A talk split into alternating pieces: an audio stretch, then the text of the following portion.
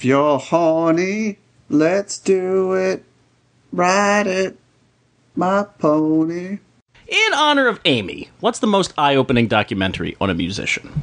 I'm Katie Rich, and I'm going with Rush Beyond the Lighted Stage because I went from knowing literally nothing about Rush to feeling very affectionate toward them. So consider my eyes opened. You knew nothing about Rush? I like actually nothing.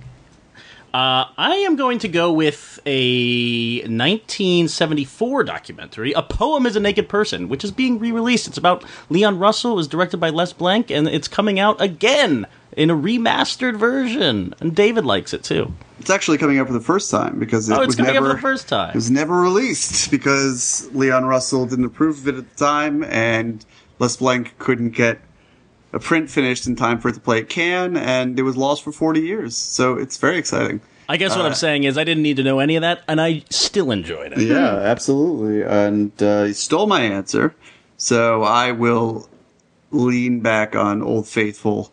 Uh, Radiohead's "Meeting People Is Easy," or what's his face guy? What's the guy? The name of the, uh, the guy who directed that? Uh, oh, this is gonna kill me. Meeting people is easy. Quick, type faster. Uh, guy Grant Gee. Grant Gee. Man, the suspense was killing me there. Is easy. Uh, that's a really interesting documentary. Gentlemen, you can't fight in here. This is the war room. Fine, I can hear you now, Dimitri. Clear and plain and coming through fine. I'm coming through fine too, eh? Good. Then, well then, as you say, we're both coming through fine. Good. Well, it's good that you're fine and, and I'm fine. I agree with you. It's great to be fine. It's, Hello and welcome to Fighting in the War Room, episode 76 for Tuesday, June 30th. It is the 19th anniversary of the day the United Kingdom handed Hong Kong over to China. Bet you didn't Very know that, applicable. did you? Very topical. Uh, we are down a Dave, but still have a full podcast for you. And uh, you never know, David might sing uh, Pony maybe 10 times before this is over. I'm pop locking right now. There's really a visual component to this week's podcast. Yeah, I wish. You're all missing out on. I wish I could see you pop locking.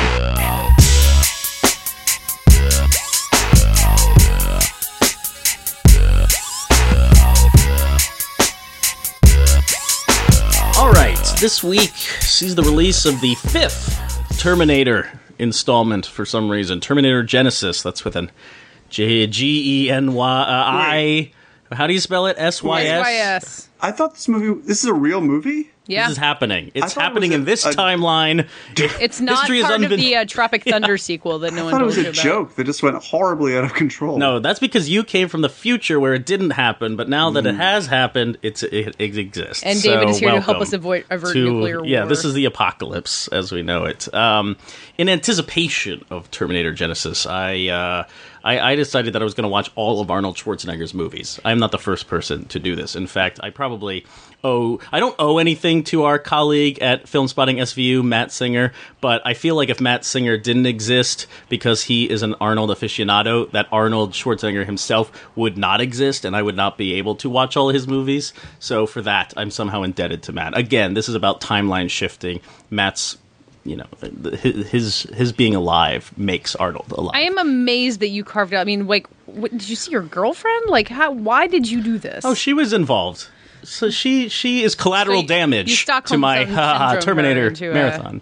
Yeah, I mean, I knew from a few months out that I was going to do this, so I got my Netflix queue ready. I rented a lot of movies off iTunes, which I don't normally do, and I sat down and I got it done. Um, and I, I didn't include. Uh, well, I so I'm, I'm, I ranked them at Esquire because that's what you do on the internet. You rank. if you're gonna go through the effort of write, watching all those, you may as well write something. You, you might it. as well put them in some order and present them to the internet so that they the internet can grill you. Um, but I do think I learned a lot about Arnold watching these movies. I certainly have seen a lot of them already, and I rewatched them for this marathon because it had been. You know, year you know since college, I don't think I had seen Commando. Sat down and watched it when it wasn't on television or something, or even the Terminator movies, Terminator One and Terminator Two, Judgment Day. I don't think I'd sat down and really watched them when they weren't on, you know, Sunday afternoon TNT programming or something. Um, these movies that are held to a pinnacle, p- partially because, or they are the pinnacle of action cinema. That's what people say about Terminator Two all the time. But like, you never really understand that when you see it chopped up with commercial breaks, or you watch part of it on Netflix. I wanted to sit down and watch all these movies again. And I think I learned a lot about Arnold as a performer. I think that he stands out from the pack of Sylvester Stallone's, some Jean Claude Van Damme's. I don't think Stallone's a particularly good actor. I think you can throw that goon in a movie with a machine gun and make it work. Uh, I hate the Expendables films, but Rambo, it works. Or Rocky, you know, he's he, he can get slugged in the face a few times and we cheer and it's great. I don't think he's a especially good actor. I do think Arnold Schwarzenegger is a good actor. I think he has total control over his charm. I mean, I think this is why he was a great politician too, or not maybe not a great one, but a one who made it into An politics. electable politician. Yes, an electable politician. Um, he's super char. Like I watched Pumping Iron again. This documentary uh, from 1970. Uh, I'm forgetting seven, I think. Something like that. Um, you know that he, w- him, and Lou Ferrigno were the stars of, pitted against each other in a way. Um, and he just tells these amazing stories. He's such a natural storyteller, which really helps him when he's doing all this in between, this uh, interstitial work for these action movies. You know, Arnold can flex. He can uh, grab his machine gun and go shoot goons. But what counts and what makes his movies good is his ability to land these wisecracks, these one-liners that he's so famous for. Commando is the epitome of this. Don't wake Uh, my friend. Yeah, Dead there's tired. so many good. I mean, and that's why Batman and Robin is actually pretty watchable because he is the master of the puns. Um, and and he's he's also very sweet. He's a charming guy. And I watched um, True Lies again the other And night. remember that time that he had a uh, love child with his nanny that he didn't. well, tell this is all removed from that. I'm so glad I don't We're really. talking I- about star persona, not actual personality. I know I'm the last to conflate the two, but it is always it, that's always, of course, going to be the first thing I think of. Well, Matt Matt Singer, speaking charming. of speaking of Matt, will tell you that there is a very strong parallel to every kind of movie that Arnold has made and his life. He has a grand theory. It's much better and more substantial than the Pixar theory or something like that, but it is just as grand and intertwining with, It- with it's truth and fiction. To, to trust or you know take much stock in the word of somebody who didn't care for Magic Mike XXL, but We're trying to not just talk about that movie all the time, you I will speak self-obsessed fool. more about that later. So wait, I really want to turn this to you guys because I don't know what your relationship is with Arnold's movies or, or what movies you really care for, what you don't, and why people kind of put him on a pedestal as an action hero, and if he does seem like he stands apart from the rest of the crowd, if there's highlights or not. What do you guys think? I think you made a really solid point that the the proof of the charisma is in his career as a politician and in his staying power in that way, which is I don't know if I think he is a good actor. I think I think he's a good movie star, which you might not think is a really different thing, but like in the Terminator certainly don't. especially like his charisma doesn't matter at all. Like that is not the point of that role. Like Terminator 2 it obviously becomes really important. I like Terminator better than Terminator 2. But this is range, right? This is him able to be he can be stoic and he can play he knows comedy I mean, being so he can stoic walk in is a no bar huge accomplishment. Like Gina Well, Carano there's a pulls that off in. Fast Six or whatever, and she's an awful actress. Whoa, I to- totally different. So Gina Carano is a bad actress, and she is is being pushed in different directions by Soderbergh and the different supporting actors there. I don't think that in Terminator or Terminator Two, Arnold Schwarzenegger has any kind of crutch like that. Take a scene where he time travels back and he goes in the bar and he's going to get the clothing. These are comedic scenes where he has to play this ultimate straight man against these people who are freaking out, and he he can play that straight, but he can also like put on a pair of shades. Um, this is a, I'm referencing now. I'm referencing both Terminator 2 and Terminator 3. And Terminator 3 he puts on star shades, and it's really corny. But he gets that joke, and you know he does because he's playing into it even while being stoic. Well, this is not Gina Carano. Yeah, no, I I, for- I was I was using her as an example of what he's not in kind of your defense, and I would say True Lies, which I, I've seen somehow seen True Lies like three times in the last six months, um, and it gets better every time I watch it. Um, and he's movie. he's really funny in that, and he like Many feminists ha- think it's problematic. Katie, Of course, I mean, yeah, lots of things are problematic. um, it's yeah, there's a lot of things that are fucked up about the way Jamie Lee Curtis gets treated in that movie, but it's also really funny and they're really fun to watch together. Um, and yeah, Arnold holds his own. Like he, uh, there's definitely a lot of charisma in there, but I don't know if calling him a great actor is even a useful way to describe him. I mean, I think it's tricky because there so many of his most iconic roles, all of his most iconic roles, are parts that nobody else could play in the way that he plays them. He is completely singular in that sense, and I think that when somebody has something unique to offer to um, moviedom, that there, there is a greatness inherent to that, which can't be denied. Um, on the flip side of that, I think that this conversation for me is more interesting in terms of films like Maggie, which came out to you know Which I The didn't Sounds of Silence especially care for, but I like him in. I mean, I right, like and seeing he evinced uh, he evinced a lot more. He was a lot more believable in that movie, outside of the fact that he was an Austrian-born Kentucky farm boy, um, than uh, than I would have expected, and it made me wish that he had played into that flexibility or, or tested its boundaries a little bit more over the course of his career. Uh, but I think Arnold is just, as I was saying, one of those cases where it makes you broaden the definition of greatness and not think of it as a synonym for versatility. Uh, in the way that like Daniel Day Lewis is a great actor. I mean, I think there are different standards for what everybody brings to There the are, table. but and I- that's I- I when would- he's great. But I don't think that he's great in. I, I think it's laughable to suggest that he's great in the way that you're suggesting he's great. that I'm suggesting he's. Great. Yes. I don't think it's laughable to think Well, I'm- that. I I'm mean, he's. I'm not on the calling him. Daniel Day Lewis. I'm saying that he is versatile and he can.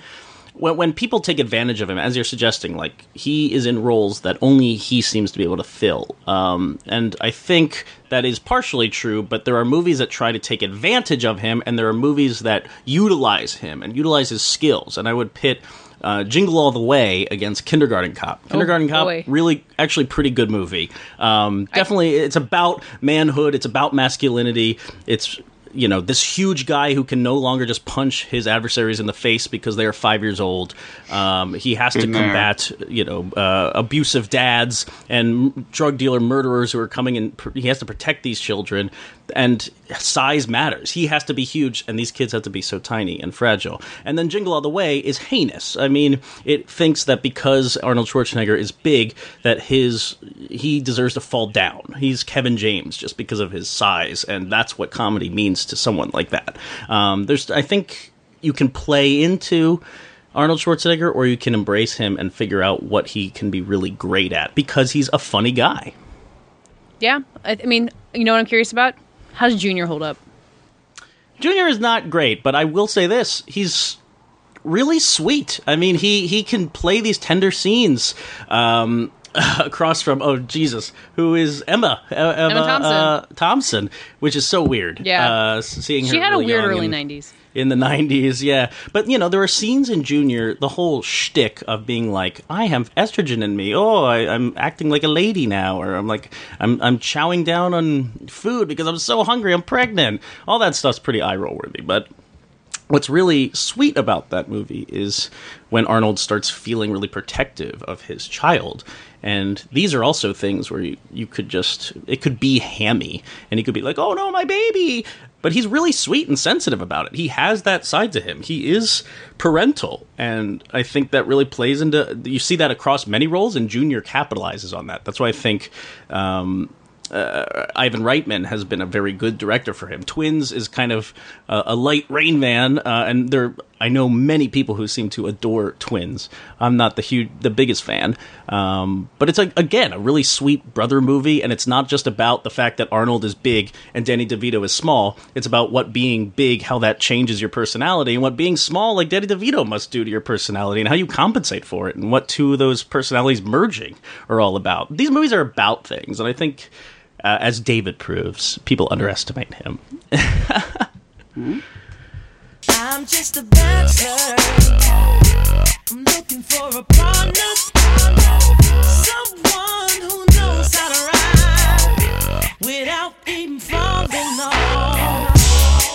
All right, so before the podcast, I asked you guys, I told you that I, I have had multiple people been asking me for my opinion for some reason. Horrible idea, because then I just start talking uh, about male objectification. And it seems to be in the con- conversation in a big way. Magic Mike, clearly, coming out this week.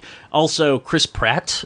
I didn't think about this Oh, during didn't? Jurassic World that Oh, he was man. being objectified by his tight khaki pants, uh, but apparently And that's vest. a thing. And vest. That's a thing. Yeah. We just like him being hot. Yeah, he's really hot in it, and the camera pays attention to it. Movies That's do interesting. this. Yeah, uh, Chris Evans gets the same treatment in the Avengers. All right, so yo, that makes sense. Well, they all do, right? I mean, they're all kind of Mostly Chris muscular Evans. suits. Yeah. Well, uh, Chris Hemsworth has sleeve. He's sleeveless. He's like big Thor. Anyway, we're all gazing, right? Uh, so the question here that I wanted to do a quick little bit from both of you is if male objectification is a problem or something that we should be happy to see really kind of flooding into the movie theaters, into culture itself. And I'll immediately play devil's advocate because I think we're probably all be in agreement that it's in some way a very positive thing, a balancing of the female objectification, which we've seen for hundreds of years, probably. Uh, but but is it really a good thing? Do we want objectification? That seems like such a, a nasty way of putting it, but that's what it is. We're gazing. We're we're talking about beauty. We're talking about standards, and um, you know that can have a negative influence on especially young people. I guess that's what body shaming is all about. You don't want to, or body standards. You don't want to send the wrong message. What people have to be, and that's what kind of the the dark side of objectification is all about. So to the two of you, I'll start with Katie. Katie, what do you think about this? Uh, real quick, whether or not objectification in general is a good thing, we have it, and the fact that women are now allowed to uh, be the uh, gazers in the situation is a way to embrace sex positivity for women, to make women feel good about being sexual, having sexual thoughts about people. The fact that you know you can go see Jurassic World and you might think Jurassic, you might think that Chris Pratt is hot, but a lot of movies will just pretend that they're you know they don't care what the male lead looks like, and uh, Jurassic World embraces it. It allows women to embrace sexuality, and Magic Mike XXL, which we might talk about later this week, is a really good example of that. And uh, anything that helps bring down the patriarchy, that tells women they're not allowed to be sexual, is a good thing. But what does does it have any? Can you see it having any dark side? Is there any I mean, problem with it? If I, I, I thought about this, if there's a Magic Mike strip, if there's a guy stripper movie and a female stripper movie came out, which w- would play the exact same way, Coyote would that Ugly? be okay? Well, Coyote Ugly was eons ago at this point, but if something now came out, No, it'd be it would be really different strippers- because the whole reason that Magic Mike XS XSL is interesting is because male objectification is somewhat revolutionary and new. So you have to take the gender into account. But I think that no matter what, if you're seeing Jurassic World, like Chris Pratt's going to be hotter than you. He's going to you know maybe make you feel bad about it. And for the camera to acknowledge that he's hot and allow people to kind of revel in that is not going to make the body standards thing any worse. it's going to help me get my dad bod out of here. I mean, Chris Yeah. Pratt.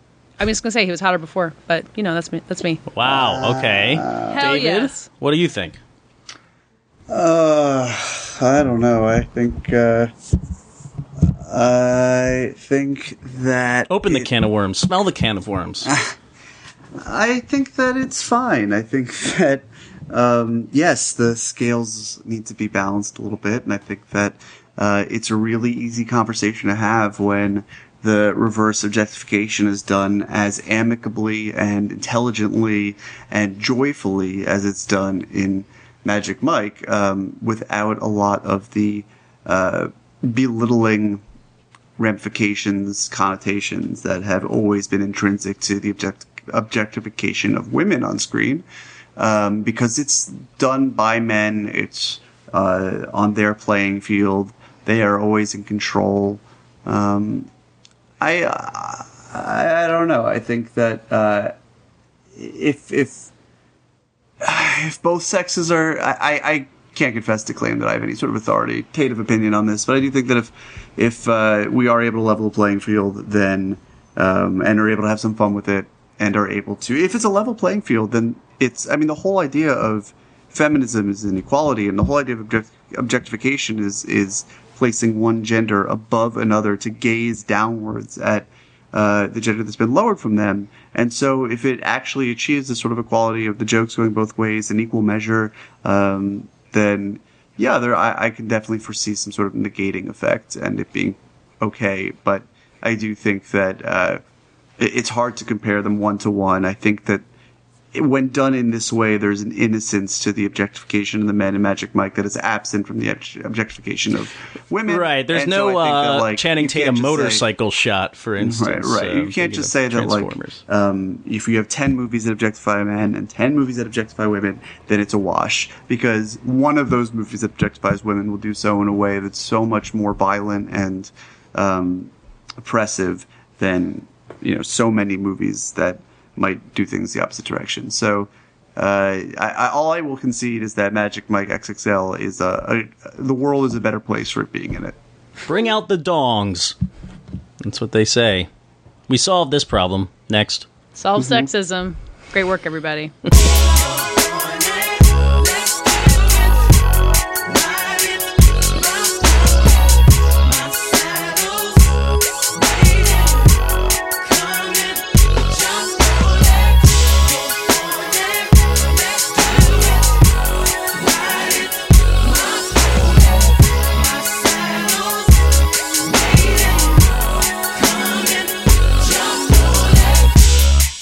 so last week, you know, in the in the week we did our quarter quell to now, uh, I think everything happened. In the, everything. in the in the week when there was no entertainment news that mattered compared to real news, it was kind of a good thing that we just took the week off from chattering. That's true. We weren't really behind on anything because nothing important happened in the world of Hollywood or culture, really, and everything happened in the world of news, hard news, politics, society. Um, so much has happened, but I, I, I expressed to you guys, and I don't really know where we're going with this segment, but I just wanted to put it all out there that there was this strange divide that um, everything that was happening, there was still a conversation in Hollywood. It was about Jurassic World making tons of money. it was about, you know, like, uh, nostalgia for the 90s, these strange conversations, and it's so displaced from where we are politically. And, you know, I spent my whole week emailing back and forth with Katie about the Confederate flag because Katie's a huge Confederate flag sympathizer. I should just Man, you can't even joke about that. People are gonna like come burn down my house.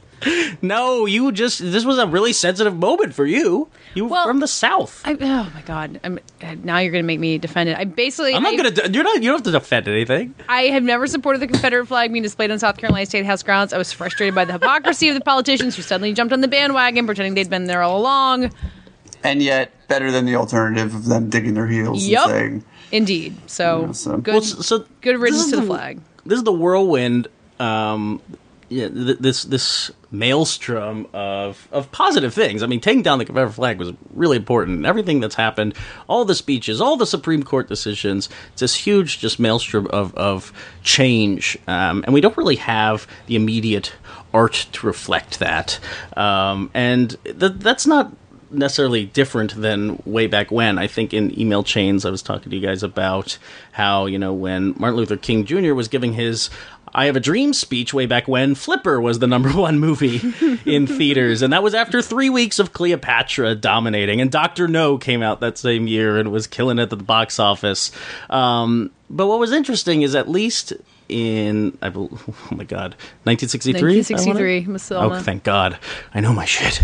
Um, that to you know uh, to kill a mockingbird also was or was around the corner. It, uh, i think that book came out in 62 and it took two years for universal to turn into a movie. It was out by 64 i think it came out actually over a summer.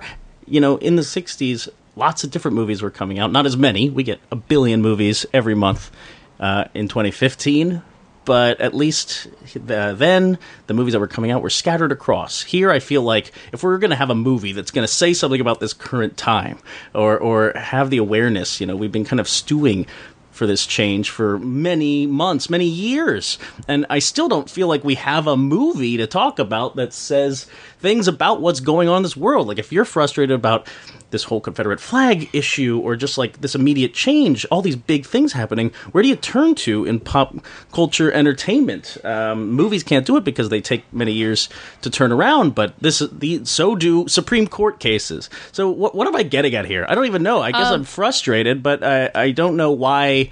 I mean, Hollywood's not speaking our language, obviously, but it seems odd that they wouldn't because these are huge issues. I want to interrupt Well- for a second and say I said that Selma was in 1963. I was I meant I have a dream, which was not 1963, and that's what Pasha was referring to. I know the difference. oh, thank you for Carry alienating on. our one black listener forever. Jesus. The one person who stuck with us through all those other racist conversations we've had. Oh God. I I think that well, first of all, Patches, you know, you recognize the um, the fact that Hollywood can't respond to the minute to what's happening in the Right, world, and I think we've talked about that before. Right. It's made us upset. Yada yada. and hopefully they can do their best to anticipate what's going to happen and sort of take the pulse of the country. And sometimes there's a certain serendipity involved. Um, I think, of course, you know, people like John Oliver, uh, you know, oh, what shame on you, Confederate flag. You know, Wait, that was an uh, actual segment. Uh, yeah, I'm sure it was. And Jon Stewart and the rest uh, fill that gap as best they can. Um, but I do think that, you know, you look at a movie like Selma, which is sort of in this limbo because it reflects on events that happened 40 years ago, uh, but also, in its own depressing way, anticipates what happened this year. Um, and so I, I think it's it's probably painting with too broad a stroke to say that uh, the, movies are completely non-responsive. And, and in the summertime, obviously, that can feel exaggerated because you're looking at Jurassic World as it's dominating the landscape and saying like, "Boy, this feels like it's from another planet."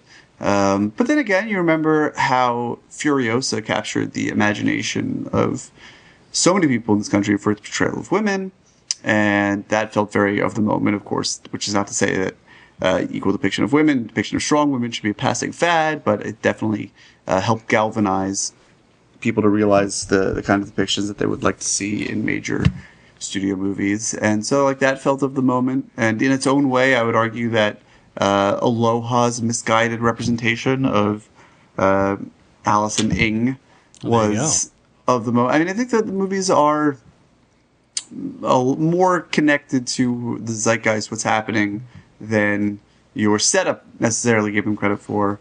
Uh, but and I think that sometimes that can be a more accurate way of doing it because having that time to step out of the immediate bubble of what's happening um, can allow things to clarify. It can clarify things. It can get a different, more helpful perspective than reporting the the following day after a major Supreme Court decision or tragedy. Although I think Sure. that the ramifications of last week's Supreme Court decisions are quite obvious and they are all to the positive. Uh, but yeah, so I think that the you know, and, and the movies paved the way. I mean, we talked a little bit about Brokeback Mountain in our email chain, and I think it was Katie was saying that you know movies.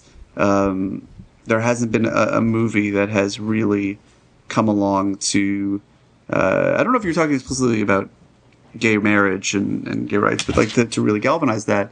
And I, my response to you is that you can't blackfish human rights in that way. I mean, it's it's not as simple a matter as that, and the, the seismic changes required for these things to pass uh, require time, and, and it's Yeah, not and I now pronounce you uh, Chuck and Larry. I mean, they so they much. tried. It well, tried. I think that television gets a ton of the credit, and I think this is a documented effect for uh, the way that the country evolved on gay rights specifically. Like the existence of Will and Grace did a ton to introduce people to the idea of gay people being like them. Like it's a and television has kind of had this impact a lot throughout history. Like you think of All in the Family and its impact on race relations in the 70s. So, as frustrated as we can get by movies still being really cautious, I mean, there hasn't been a serious gay romance since Brokeback Mountain made by a major studio, and I don't see there. Made I by guess a major because you. I guess because I mean, you can't but like, do it. I mean, in an indie, I mean, there's probably there's plen- there's uh, obviously a lot of queer indies, but in terms of like, you know, crossover indie successes, there's Weekend, and that's about all I can think of off the top of my head. Um, but studios are still going to be cautious, but television, especially now in this very you know broad television world, we have transparent, we have so much, so many things going on. So there's a lot of credit that TV gets for gay rights specifically, even though there's still like so few people of color on television that there's also huge other problems going on. Yeah, I think I just uh, with with sort of as to what you were saying, it's um, it's hard to gauge in the moment how these things are having a cumulative effect. And you look back at some movies that now seem needlessly regressive. I mean, I'm thinking of something like Philadelphia. You look back at that, and from our vantage point now, um, it seems very uh, sort of uh, apprehensive and, and emotionally powerful to the extreme. But um, we are looking at it from uh, maybe not individually more evolved, but certainly a more evolved society.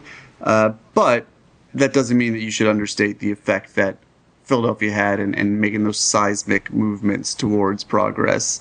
Uh, and and so I think that like the, the movies and the movies can often have a much bigger effect than really push things than um, some depictions on television because uh, you know Will and Grace I think absolutely it saturated uh, Americans with this understanding of gay people being a thing. It was not necessarily a particularly nuanced or flattering depiction of uh, of gays, but um, you know it, it does.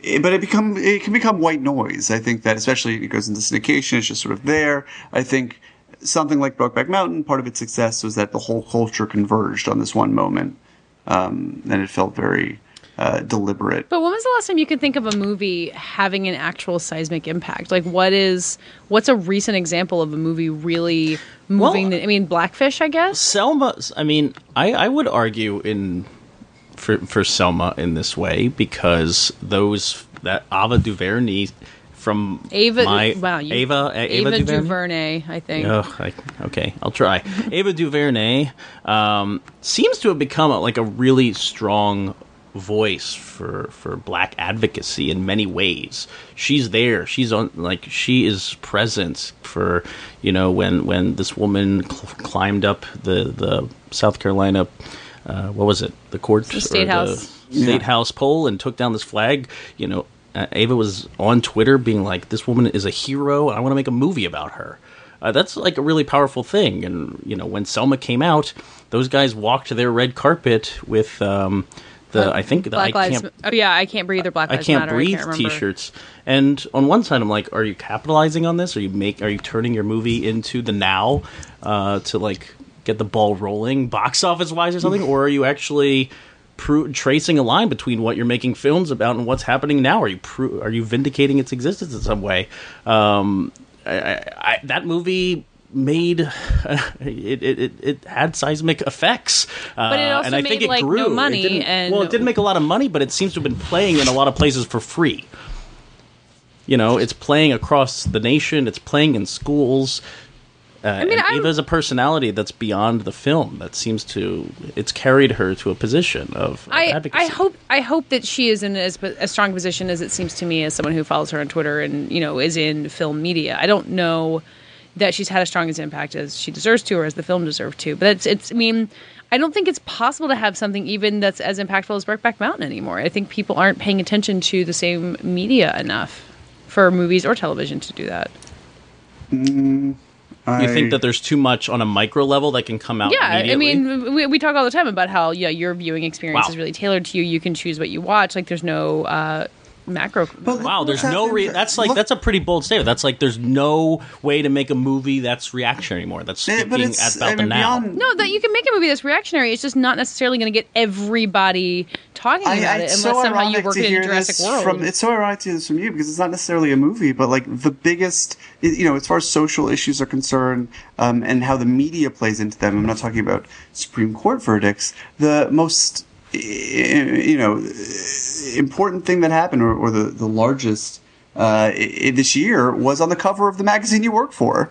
That's- I mean, that's- and that was a moment you could not. It doesn't matter if I if you don't read Vanity Fair. Um, if uh, that was something that came to you, and, but that's a news story. That's not. Uh, that's not oh, art. that that's was not, that- entertainment. That, I, I'm I sorry. That was art. That the entire his entire transition uh, is a human journey, but the presentation of it, uh, the how it played in, out on the media was a narrative. And No, okay, yeah, it yeah, right. And absolutely photography is art. our- all right, I- And, I'm with you on uh, that. Yeah, and all those things.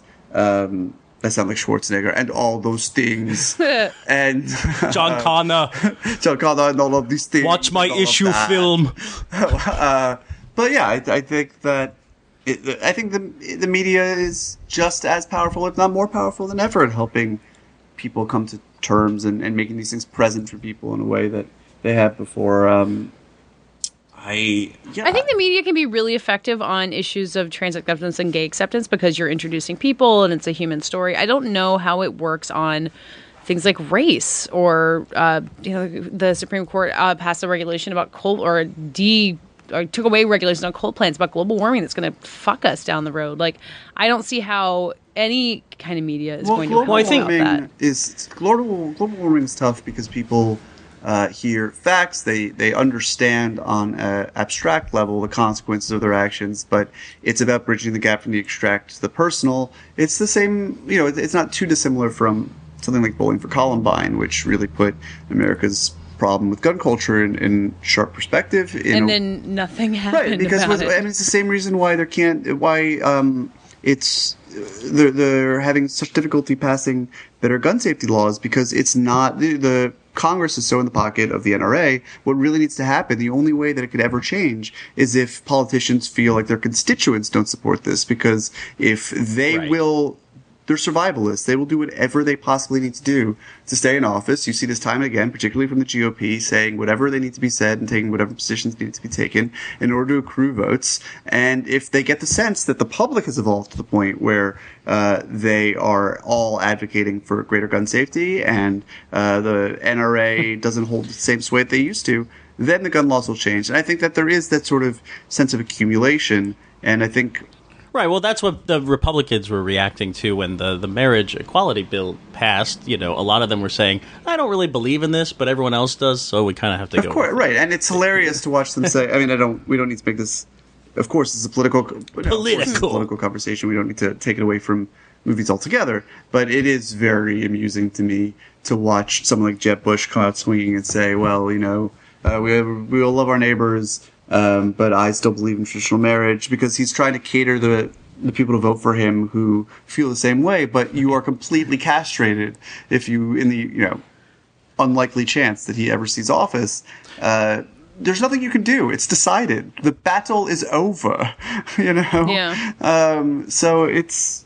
But yes, I. What What are we talking about? the the the one thing I wanted to say about movies is is that I think we're in a mode right now where a lot of the um, socially active stories uh, about issues, if you will, end up being biopics. Which seems kind of harmful, right? Like we had in the heat of the night, or, or um, guess who's coming to dinner. These were fiction films about they were about something that was resonating with people at that time about racial inequality, um, but they weren't just telling stories about pioneers of this social issue. Do you feel like biopics end up kind of stalling these conversations in in a Well, particularly I mean, when they in a feign, they want they want to be they doing feign something. advancing What? the conversation, but then like the imitation game, are too cowardly to uh, actually do so, and end up not only just being a wasted opportunity, but um, I think that they they can actually sort of be harmful in their own way.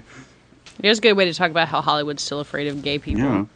Um, and I think that I think that that yeah. will Oscar winning. change. I think race is going to be uh, well a complicated thing for time immemorial, but uh, on screens in the immediate future, I think that um, you will probably see, hopefully, more and, and better depictions of gay uh, of gay people and gay cultures. But I think that um, again, money rules all. This is why you see such a prevalence of this in the indie world. But until you know, I think it's going to be still uh, the vanguard is being able to have a a gay Marvel character and have him support his Hey, own movie. Kevin Kevin Feige says it's going to be like five years, and then we'll Five five years is it. embarrassing. Yeah, I think five years. Is, I understand they have their plan, but I think that uh, if if they are to a, Oh, I'm sorry. His quote is within a decade. okay, well, Yes. that's even worse. Wow. But I That's even worse. Wow. if you know if uh, DC They already got Black Panther. What do you want? gotta DC had Ant-Man 2 balls, first. and of course they don't. As we've seen time and time again, they would take the initiative to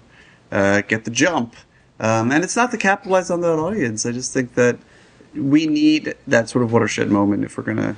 If we're gonna They're move also just running out of stories, right? Like, how many Marvel movies with the exact same plot can you see? You almost have to have a, a gay or lesbian character or transgender character just to like spice it up. I don't know that. I mean, if you have a gay superhero, they're probably still going to have a boring origin story by getting bitten by something and just. Yeah, they're gonna have a different romantic angle. I mean, Who knows what could happen?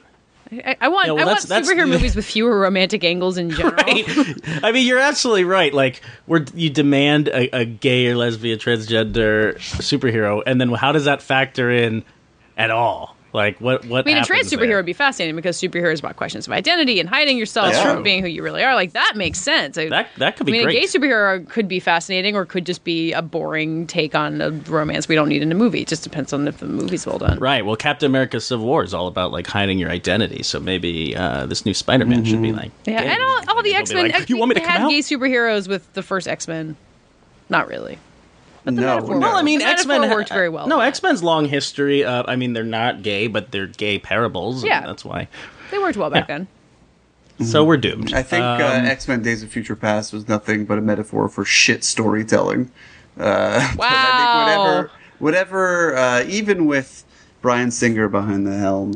Um, Should've known this. Whatever allegorical power those movies once had is long since gone. I'm and I so think glad our political Marvel conversation has ended in shitting on X Men. Well, Days Marvel of Future movies are so asexual, but aggressively so, and, and really, I, I find it aggressive. Uh, I don't know. I think that those are the, the areas that are lagging the most behind are the ones where it would be most valuable to uh, make progress. So, and well, would, just it would to just to felt. wrap up here, I should say that uh, Arnold Schwarzenegger's character in Expendables three was gay. So What? if we want to point to anything that is progressive. Who, what am I thinking of that to there was a big a big studio movie recently where there was a gay character that went uncommented upon and I was very pleased with that. I, wish I, I wish I could remember. Uh, maybe somebody out there listening can Maybe help me someone out. in But it's Jurassic the end of Expendables 3. It was not- Trench, Arnold Schwarzenegger's character, tells everyone that he and Jet Li are an item.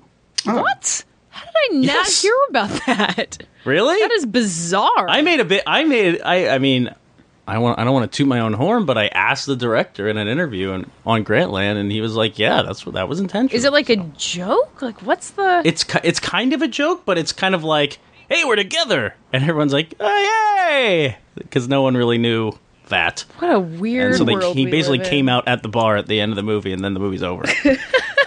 uh, and that's Arnold Schwarzenegger. Wait, David, for were you thinking of Fast Five and all of the simmering male sexual tension in that movie? No. No. All right, well, well, uh, listeners can respond and uh, fill us I in don't on even know what we want them to respond about. respond about I don't Any know of the things we, any of the many things we talked about. they're taking it. They're taking it off uh, the Dukes of Hazzard car. Gone with the Wind. You'll never be able to see it again. That's not true.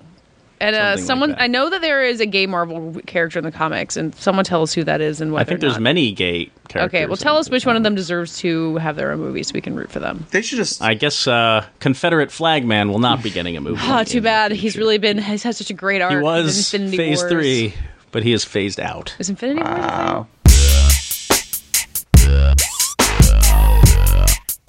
That does it for today's Fighting in the War Room. We'll be back on Friday talking about what David Ehrlich has called the red shoes of our generation, Magic Mike XXL. And Wow. in, uh, yeah. In the meantime, tell the people who you are. I'm Matt Patches. I'm a senior writer at Esquire.com, and I'm on Twitter at Mr. Patches. And for all things Fighting in the War Room, we have a website, fightinginthewarroom.com. All the episodes are there. You can comment, you can share, uh, you can go crazy. I don't even, the, the possibilities are endless. Uh, fightinginthewarroom.com. I'm David Ehrlich. Uh, I am the associate film editor of Time Out New York, the editor at large of Little White Lies. Um, if I get my shit together and finish something on time, you can find me writing about Magic Mike on RollingStone.com this week. Uh, and you can find all of us together at Fighting in the War Room on Facebook. And I'm Katey Rich. You can find me on vanityfair.com or on Twitter at K A T E Y R A C H. Twitter is also the place where you can find all of us talking about Magic Mike and politics, probably ill advisedly, at uh, FITWR. That is also the place to answer this week's lightning round question, which was. Patches. That's oh yeah, now. I have to do that. Yeah. I have to do that because Dave is in here. Well, it was in honor of Amy, the Amy Winehouse documentary. I guess I didn't say that in the beginning, but it's kind of good. Uh, what is what is the most eye-opening documentary about a musician? Thank you for listening, and we'll be back talking to you on Friday. The things I would do to you, you and your body, every single portion, you up and down your spine juice is flowing